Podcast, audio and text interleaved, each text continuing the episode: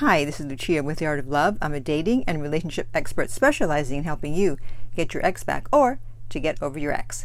This week, I want to talk about a topic that I know you're going to be very interested in, and that is about having your ex beg and chase you, mastering the role reversal technique. Yes, it is possible. Isn't that what we all want when we've been broken up with? Or maybe sometimes when we had to break up with someone because they were taking us for granted or they cheated, we want them to come back begging. Well, it's possible. And in fact, I have this comment here from this woman, and she said, "What do you do if they won't go away? Three days no contact, nine missed calls, three voicemails, edible arrangements, to my workplace saying, 'I'm sorry, please call.'" She's really taking to heart my suggestion that you don't respond to uh, insignificant texts and messages. "One text about he'll leave me alone and he hopes to have a blessed life." Shut up. That's always a bluff, okay? When someone says, "Fine, okay, I'll leave you alone, have a blessed life," they're just trying to get you to respond or to call them back. They're not, they ain't going nowhere, okay? And then she goes, uh, and then he popped up at my house.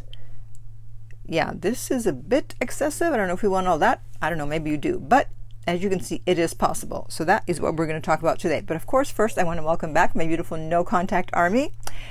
Uh, as I've mentioned in previous videos, I am almost at one hundred thousand subscribers. And when I arrive, when I get there, I am going to be giving away five free thirty minute coaching sessions.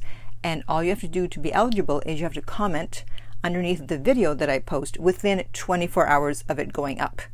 And the only way to know when I've posted the video is to have the bell notification on my channel set up on your phone or your computer so that you'll know when the video is up, because I'm not going to put it up as a premiere. Okay?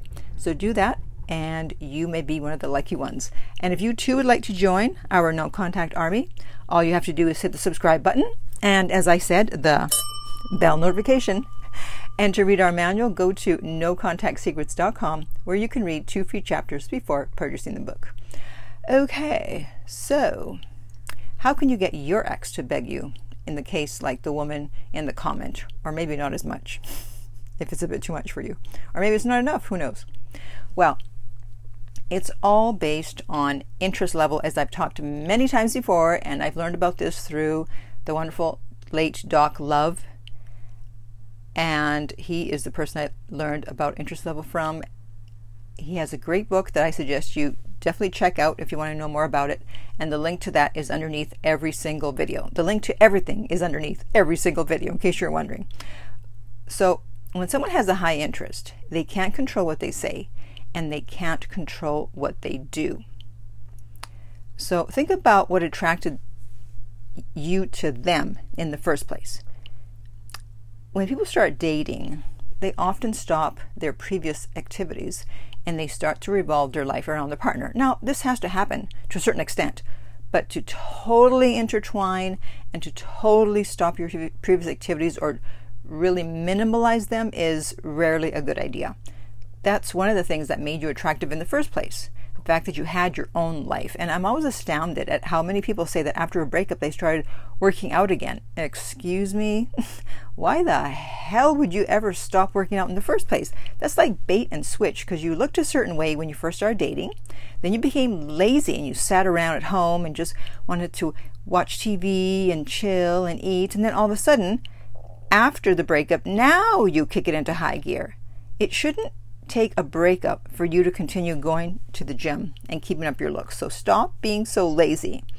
That way, if you are broken up with, you don't have to worry about not having any options because you let yourself go. If anything, your ex is actually going to worry because they know that you're a catch, but for whatever reason, they needed to break up with you because you still look great. And who doesn't want someone who looks great? I mean, think about someone like Brad Pitt or Angelina Jolie. Let's say you were dating them. Yeah, let's say we, we were so lucky as to be able to date them. So if they became needy and beta and annoying in a relationship, a lot of people would probably break up with them, right? But even as you were breaking up with them, you know that they're a great catch. You know Brad Pitt is a great catch. You know Angelina is a great catch. And you know that some other person is going to come along and snatch them up quickly, right? So you always going to keep yourself a great catch. And if you're not a great catch, then make yourself a great catch by leveling up. Next, we have to talk about confidence. It's the number one quality that both sexes look for in a partner. And after a breakup, most people display behaviors that would show that they're anything but confident.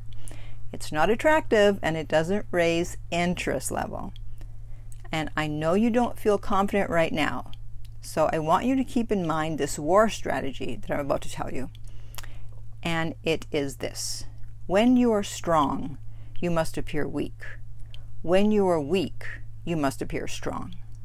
And this goes actually to all aspects of life, even in business, especially in business.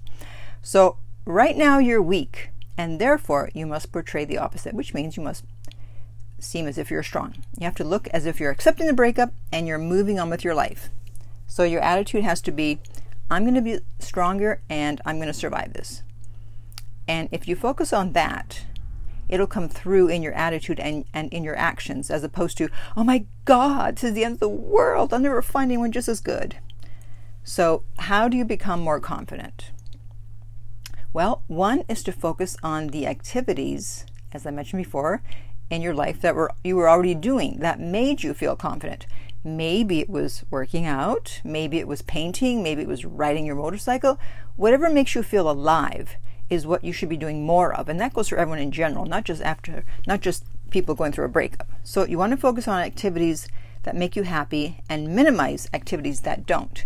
And this is why I sometimes suggest to my clients that are having a very hard time with no contact to go on vacation. And that often helps to change their mindset, because you're busy planning the trip, especially if it's to a place you've never been before. Then once you get there, there's so much to explore that you have less time to worry about your ex and whether you'll get back together or not. The second thing that will increase your confidence is time. As time goes by and you stay in no contact, you become more confident, and you're also able to have some perspective on the relationship and on your ex's behavior. Right now, you have them up on a pedestal, and as time goes by, you may be reminded of things they did that now turn you off. But at the time, you accepted it because your interest level was so high.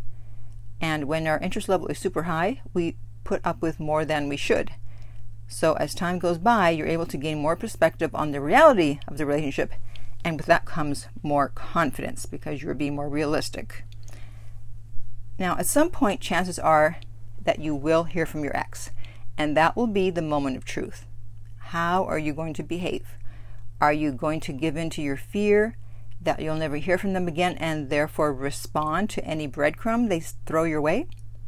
Or are you going to be the new confident self and wait for something significant?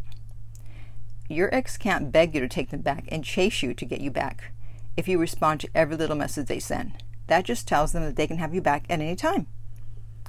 So there's no fear of loss, there's no scarcity, they don't feel like time's running out to get you back because you're available whenever they reach out.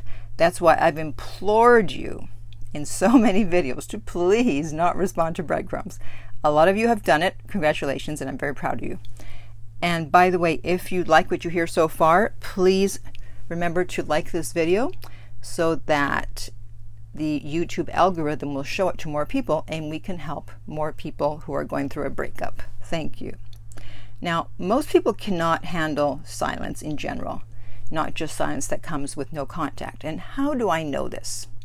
Well, let me ask you this. Are you able to stay home by yourself with absolutely no radio on or T V? I don't know if anyone listens to radio anymore, but you know what I'm talking about. Satellite radio. Most people are not able to do that. They have to have something on, the T V on in the background, even if they're not watching it, because they are uncomfortable with silence and they are uncomfortable with their own thoughts. That's why it's essential that you stick with no contact and not responding to breadcrumbs, and let the sound of silence ring loudly in your ex's ears. And when you do eventually speak to your ex, if they're not trying to make plans to meet you after a little bit of chatting, you politely end the chat. I did a video on the topic of several of my clients who totally messed up by giving their ex hours and hours of their time when they finally talked to them, and I'll put that link in the upper right corner. So they either ask to get together or the conversation is over. Things now have to be done on your terms, not theirs. And I told a story in one of my early videos about a breakup that I went through many years ago where I begged the guy not to break up with me. That was the first and last time I ever did that. And he called me back a couple of nights later just to check up on me, since I'd made such a fuss when he broke up with me. And luckily, by that time, I had smartened up and I was a totally different person. I kept the conversation short and I said, "Yes, I'm doing great. I was just a bit shocked by the breakup, but I'm good now. Well, I have to get going. Have a good night." Well, guess who wanted to see me again two weeks later? Haha. That was many years ago, and we're now Facebook friends. So the power shifts when they see that you're no longer desperate, you're not begging, you're not crying, and you're not trying to get them back. Everyone wants a prize, and you can't be a prize if you're doing all those things, and if you're responding to every little breadcrumb and coming across as needy and desperate to get them back. That's the total opposite of a prize. So fake it till you make it, as they say. Head up, shoulders back, and move forward in confidence, knowing that if you use the strategies correctly, the chances of getting your ex back are very, very high. So I want to hear from you. What have you been doing, or what will you be doing from now on to raise your confidence and go back to feeling like your old self again, the confidence that you had before you met your ex? And in the meantime, if you would like my help to get your ex back, you can contact me at the art of love dot net. The direct link is below, and we will send you the rates. If you're listening to this as a podcast, please rate and review. If you found the video helpful, please like, subscribe, and share. And finally, remember that love inspires, empowers, uplifts, and enlightens.